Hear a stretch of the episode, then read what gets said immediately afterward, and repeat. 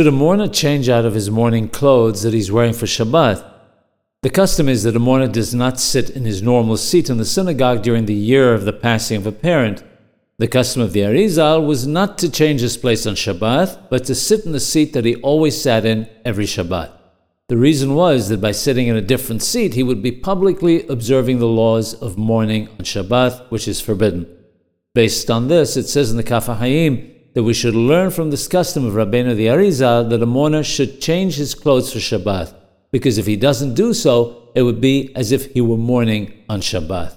Rabbeinu the Haidan Shalom writes that a mourner must change his clothes for Shabbat because it would otherwise be a case of observing the practices of mourning on Shabbat. The reason is that there is no poor person who doesn't change into better clothes for Shabbat, and not doing so would make it obvious that it was on account of mourning.